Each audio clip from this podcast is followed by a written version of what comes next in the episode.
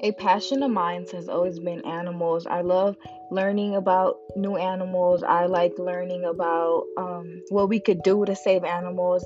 And one thing I've always wanted to do is travel around the world to bring awareness to endangered animals. I also want to um, tell people that using animals for entertainment and being very inhumane with them it's not okay. I want to bring awareness to that. I want to help animals. So a passion of mine would definitely be traveling the world to encounter new animals see different things and uh, just help out. Because i want to go uh, further than just helping out in shelters in my community. I want to do it worldwide and that's been one of my um, dreams for a long time